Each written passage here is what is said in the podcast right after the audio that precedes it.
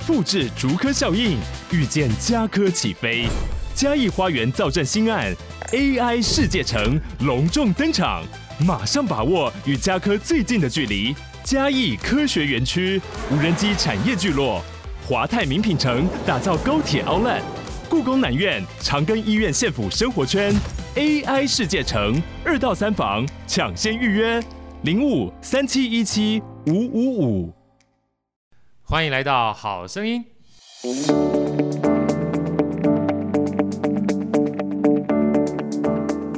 大家好，我是好序列好哥，欢迎来到好声音。今天好哥特别要访问的是好哥的好朋友宇冠啊，好哥的简称就是昵称都叫冠冠啊，因为其实冠冠呢跟好哥呃一起参加了一个创意闲聊好朋友的社群，上次我们还特别访问过默默，那也因为这样的社群的关系，冠冠来参加过好哥的这个。呃，新书发表会啊，也跟好哥呢，基本上在多个场合呢相见啊，甚至参加过好哥的这个好声音。但最让好哥感动的是，嗯、他参加完一个非常重要的自行车赛事啊。等一下，好哥会跟这个冠冠聊啊。之后呢，在两个礼拜之后，当好哥参加的时候，呃，他在终点站等好哥啊，从这个呃，好哥从台北骑到高雄，他在这个高雄呢，因为不知道我什么时候到。啊，那在联系我的过程当中呢，因为好哥累得跟鬼一样啊，他他联系我，我也没有认真看到他的讯息，就真的等了我两个多小时。我觉得这样子的一个情分哦，跟情缘，其实在人生一辈子当中是很难得遇到的。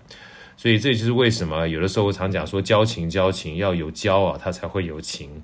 所以这也就是好哥特别邀请冠冠来跟好哥分享啊，他其实。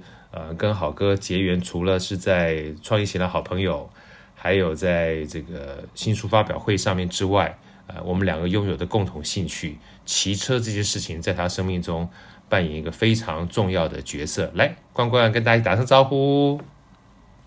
嗯，Hello，大家好，我是玉冠，对，大家也可以叫我冠冠。呀冠冠啊，这个。好哥想一开始的时候，因为你现在在南部嘛，我们一起跟大家说声新年快乐，嗯、跟大家说新年快乐好吗？嗯，好啊。来，新年快乐！新年快乐！啊，今年是今年是大年初四啦，迎财神，所以我觉得也是一个非常好的时间了。冠冠，简单跟大家自我介绍一下，好不好？包含你的工作啊，还有主要的这个现在目前，如果别人想要跟你一起联系的话，有哪些东西你可以提供给大家服务好吗？嗯，好，呃，我现在的工作呢是在保险经纪人，然后从事的是就是保险业务的这个工作。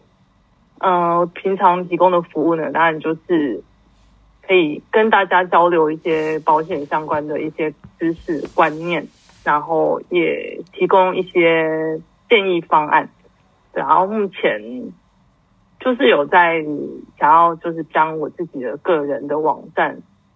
还在还在筹备当中，然后目前可能就是从我的我有那个官方的 live 以及我的个人的脸书可以联系我这样子，然后平常也会在脸书上写一些相关的保险文章这样子。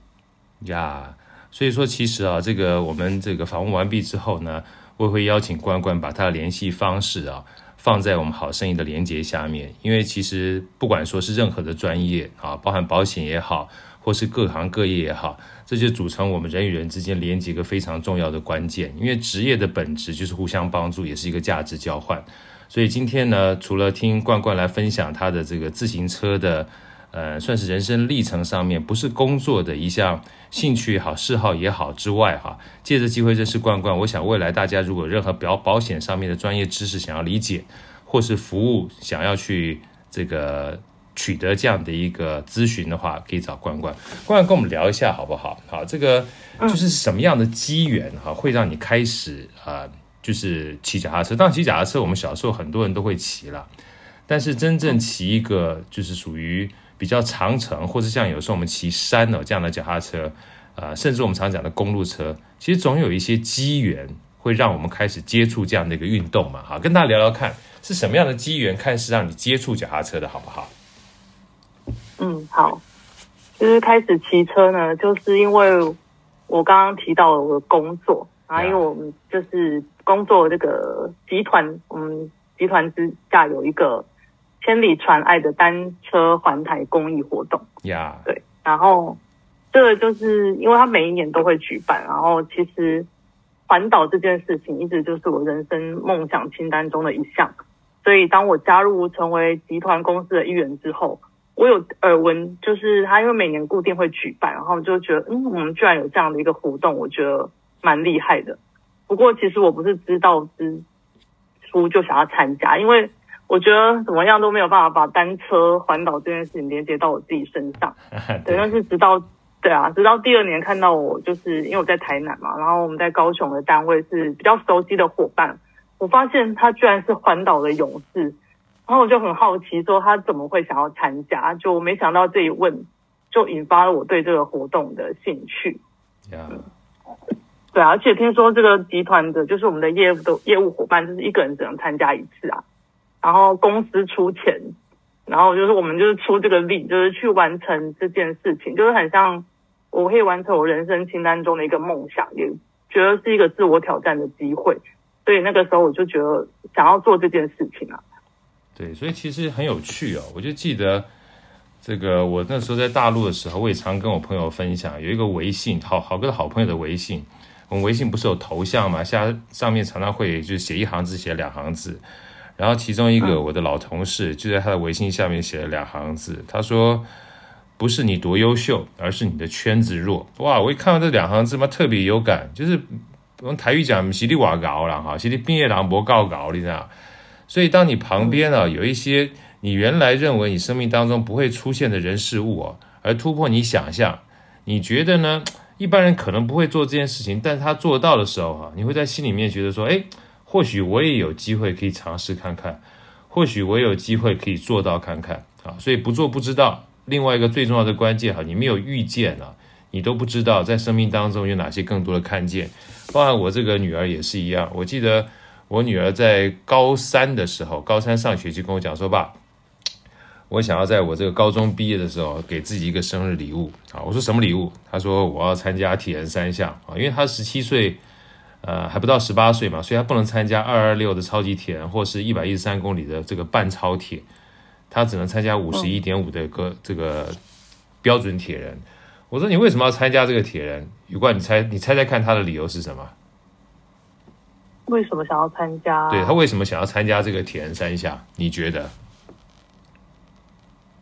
觉得好像很厉害吗？对，一个是很厉害，对不对？但最重要的关键是他说出来这个理由让我笑死了。啊、他说：“爸，连你都可以参加，我想我应该没有什么太大的问题吧？”啊，所以他当初讲这话的意思就是，他说他爸基本上很大咖哈，像胖胖胖嘟嘟的。从这个胖嘟嘟的，然后开始练习，练着练着呢，从脚踏车啊比赛，然后开始这个马拉松比赛，到最后参加一一三公里的铁人，到参加二二六的公里的铁人都完成了。何况他自己本身对运动很有兴趣啊，所以这件事情呢，我都可以，他一定可以。所以周边的圈子啊，或周边的朋友，呃，我觉得常常是我们人生当中非常重要的一个贵人。当然了，除了我们这个周遭的朋友之外，另外一个非常重要的贵人就是我们自己啊，因为毕竟你自己要愿意嘛。所以接下来好哥也想这个再问冠冠哈，第二个其实真的是蛮令我讶异的问题，因为我一开始知道冠冠骑脚踏车的时候，我以为他骑了非常多年。冠冠，你你事实上骑脚踏车真正开始认真骑，能不能跟大家讲一下大概骑多长的时间？因为我参加我们公司环岛是二零二二年。对，然后大概是从六月的时候开始练习。对，嗯，那就那之后就因为就开始自主训练，然后环岛嘛。其实环岛之后，大概就有一种放飞自我的感觉。呀就其实也蛮少在骑的，然后就其实到现在也真的还蛮短的啦。真正有出去骑的时间并没有很长。对，而且你那时候骑环岛大概花了多长的时间？两周吗？正式的环岛吗？对，正式的环岛大概骑了多长时间？有人环岛可能是两个礼拜嘛，有人环岛可能是十几天。你大概环岛参加大概花多长时间？我们那个环岛是就是从出发到回到那个出发地是总共九天的时间。九天的时间，哇，九天的时间其实也非常不简单，嗯、因为我要跟大家这个分享一下。我们事实上环岛一整个距离哈，冠冠你你能跟大家讲一下，就整个环岛的距离大概有多长吗？好像有分大大环跟小环。对，你们的环大概是九百公里，九百公里。对，九百公里，所以九天的时间的话，几乎每一天是一百公里，对不对？对。好，每一天一百公里的话，我想很多人听到这个数字都觉得已经不太可思议了啊！因为通常我们骑脚踏车，像我们休闲骑的话，可能骑个十几二十公里就很累了。我记得一开始我跟我这个女儿骑个五六十公里，她都快趴下了啊！所以更不要说骑到一百公里。而最重要的关键呢，是每一天都差不多要一百公里，连续九天你才能完成九百公里的这样的一个环岛。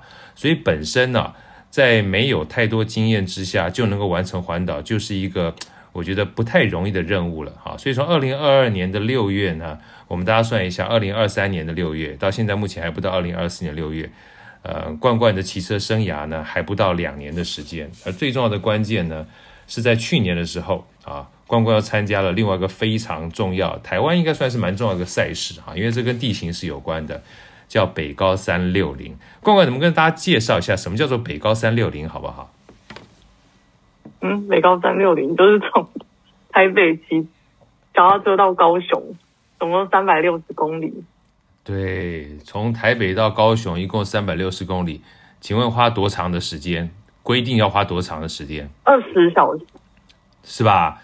所以最最重要的关键不是距离而已哈，因为大家刚刚听到了这个连续九天呢，每一天骑一百公里是一件事情，然后北高三六零呢，就从台北到高雄三百六十公里是要在二十小时之内要骑完，所以本身这个挑战呢，又跟这个我们讲说一天骑一百公里又不太一样，所以冠冠能不能跟大家聊一下啊？这个应该我们比赛是去年十，你们是十一月对不对？二零二三年十一月。对啊，十一月嘛，哈，我记得你好像是十一月初，好哥的话是晚你两个礼拜，是十一月十七号，啊，十一月十七号，嗯，所以这也是蛮这个有趣的缘分，因为我们两个其实没有约好，如果约好的话，就参加同一场赛事了嘛，哈。哦，我那个时候有先跟豪哥想说，哎，他好像不同不同的三六零，然后我就问豪哥说，哎，你参加的是哪一个？对，发现原来是不一同，对，不一样的赛事。冠冠能不能跟大家分享一下？我们待会儿再聊一下这个实际上啊，你在整个参加的过程啊，我觉得这也是蛮惊心动魄。你在好哥想一开始请教一下你，你什么样的一个起心动念？呃，会参加完环岛之后啊，然后休息了一段时间，突然想要参加北高三六零这样的一个有点有点极限赛事的比赛。嗯，我觉得好像这种事情没有办法想很多。因为跟我要决定环岛的时候，也是哎，想说先报名了，我之后再慢慢训练嘛。对。然后因为环岛之旅结束了之后，就是因为我们就是一整个车队出去，大部分的人都会想说，嗯，好不容易开始做一项运动了，就想要继续持续下去啊。对啊，但是因为我自己一个人是在台台南嘛，其实大部分参加那个环岛都是在中北部。对。就我只有一个人。然后我就想说，那到底要怎么样继续可以骑车？就觉得趁着那一股热血还在嘛，我们就还是有一起约出去骑过几次。然后会参加北高三六零，其实就是那时候在环岛训练的时候，那个在高雄的教练他就约我，然后我就想说，哦，北高三六零，真的假的？就觉得那个 感觉好像又太太夸张了那种感觉，可是。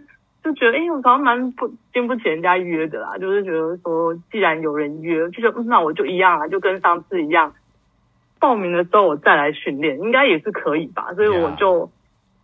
就就这样子很冲，有点冲动的就报名下去了。对啊，对，所以说其实啊，我要跟大家分享一下，我们所有会参加比赛的人，你绝对没有办法说想清楚再去比赛的。我们最常讲这句话，就先给他报名下去再说。对不对？因为一报名之后你就有个目标了，你有了目标之后你才会开始练。因为那个截止期限的压力哈，它其实也是动力，对不对？冠冠，你有没有这种感觉？好像一报名下去之后，你就觉得不练的不太行，对不对？是这样子没有错啦。可是我觉得，因为北高三六零报名之后，我其实也没有很什么，我就没有什么练。因为我环岛的时候，就大家都是车要跟车队一起出去，所以我那个时候就是算是自己一个人训练的蛮勤，就是常常出去骑车。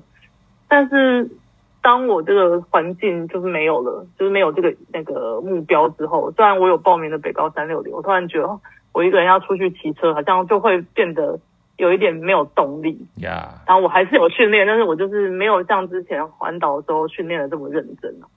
对啊，就还是我觉得还是需要有人可以一起，因为那时候骑车都要骑很久，如果出去的时候没有人，你就要自己一直鼓励自己。对，然后就觉得有一点点，就在骑北高三六零之前就比较没有那么认真。哎，这很正常啊，你不要说你了，我跟你讲一下，那时候很多人问我说：“好哥，那所以你你那个比赛田三项的时候，你有揪大家一起吗？”我说没有。我从一开始第一场是报五十一点五，然后自己偷偷练。为什么偷偷练呢？呃，先把钱缴下去之后，不敢跟别人讲，怕不会过关。结果真的没时间练，所以我第一次是逃兵的姿态哈，没有去参加。所以，所以很多好哥说：“哎，好哥，你第一场是一一三嘛？”我说不是，我第一场是报名完毕之后完赛的是一一三，但我第一次报名铁人三项是五十一点五公里，我是个逃兵。而因为那个逃兵的关系啊，我就总觉得不甘心，好像。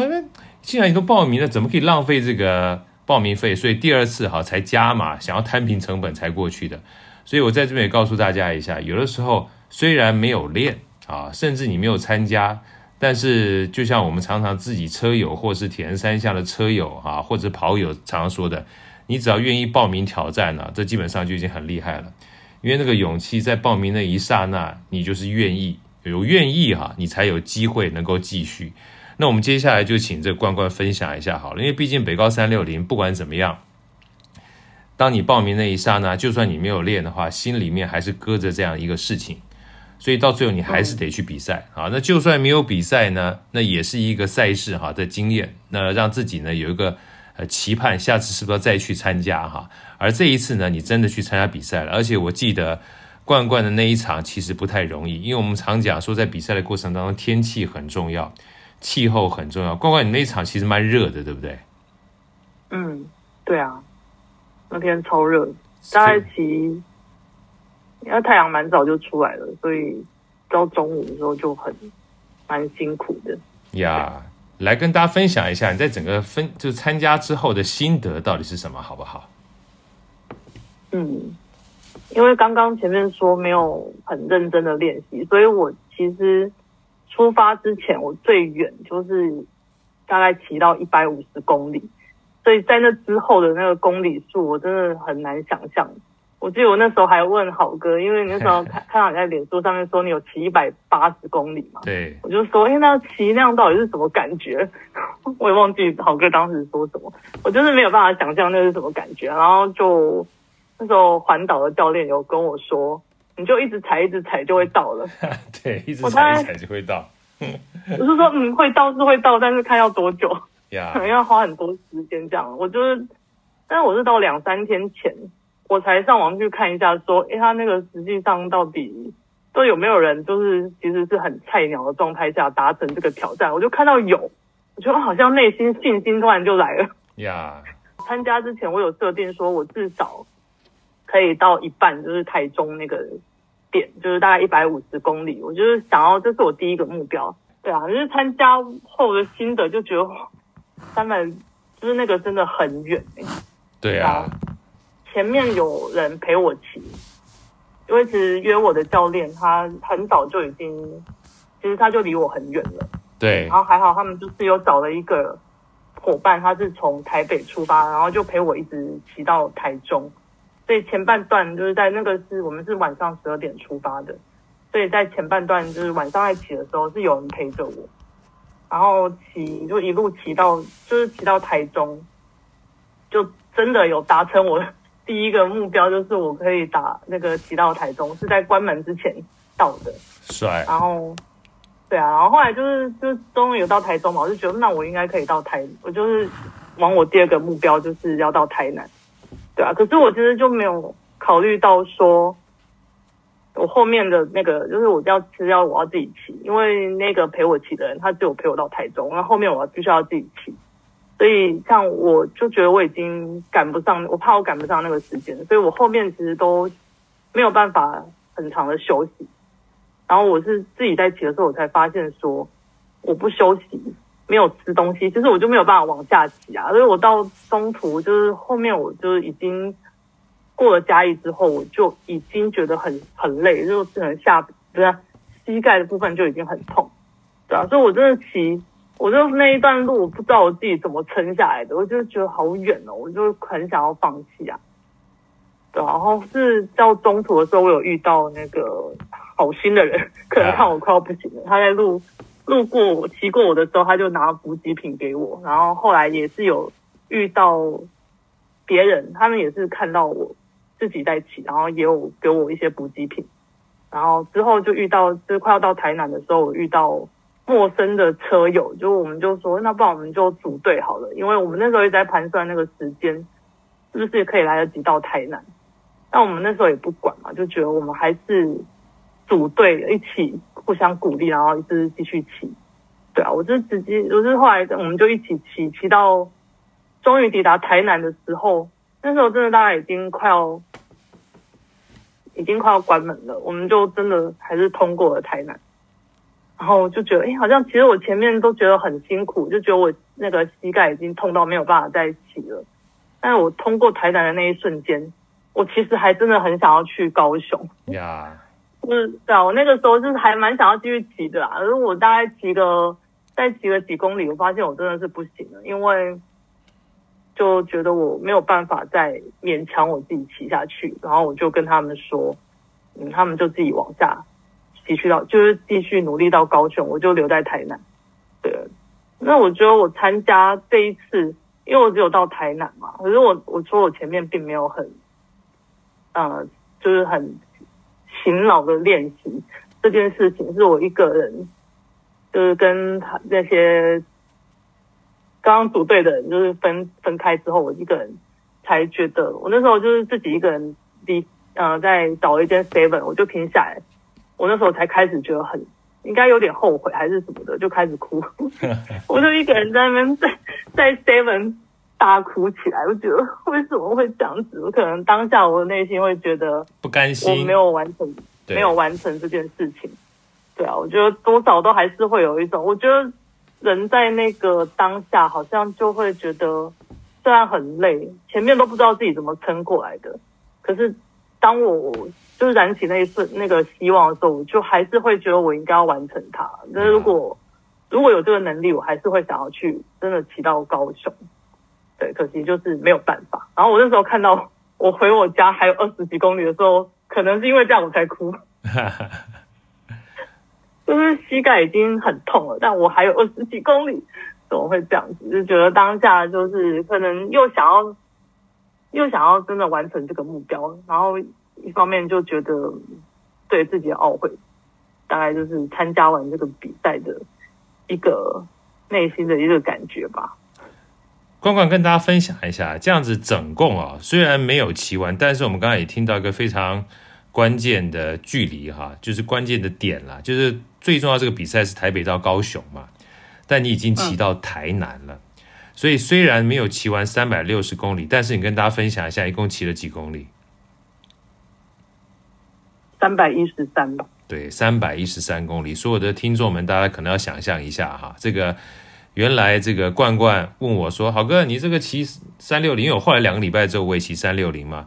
那骑的三六零之前，你骑过最远多长？我说最远啊，就骑差不多一百八十公里。那如果要问我说骑一百八十公里什么感觉？我第一次骑一百八十公里的时候，去参加两百二十六公里的铁人三项，跟大家报告一下，我在骑完要开始跑步的时候，我几乎连上厕所都困难，因为压在那个。”车子上面的坐骑和坐太久，连的那个输尿管可能都已经被压得没有办法通了，所以是一个非常痛苦的事情。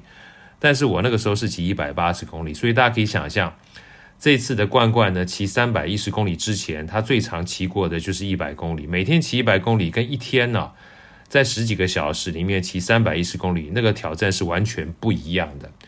啊，这也就是我常说，呃，孔子以前讲半途而废啊，是在骂他的一个。学生啊，叫宰予。那很多人都说半途而废是负面的话，其实不是的。当初这个孔子在对他的学生说半途而废的话，前面一句是“你不要画地自限，你总要走出去试看看”。就算做到半路上失败了，就是半途而废，你也知道你的能力在什么地方，下次才可以修正。所以像以前罐罐最长的距离是一百公里，那透过这一次，虽然没有三六零，但是骑完三百一十公里，我们常讲这个虽不达标啊，但不远矣啊，差了五十公里呢，离家里二十公里，虽然有点遗憾啊，虽然有点不甘心，但是呢，距离这样的目标已经不远了。那我在最后想请问关关，所以接下来嗯、呃，对三六零或者是类似的挑战还有什么期许吗？哦，我有报名那个三月，先去骑那个彰化经典百 K，然后还有，对，就是今年还有在报名的那个北高三六零，继续又报了是吧？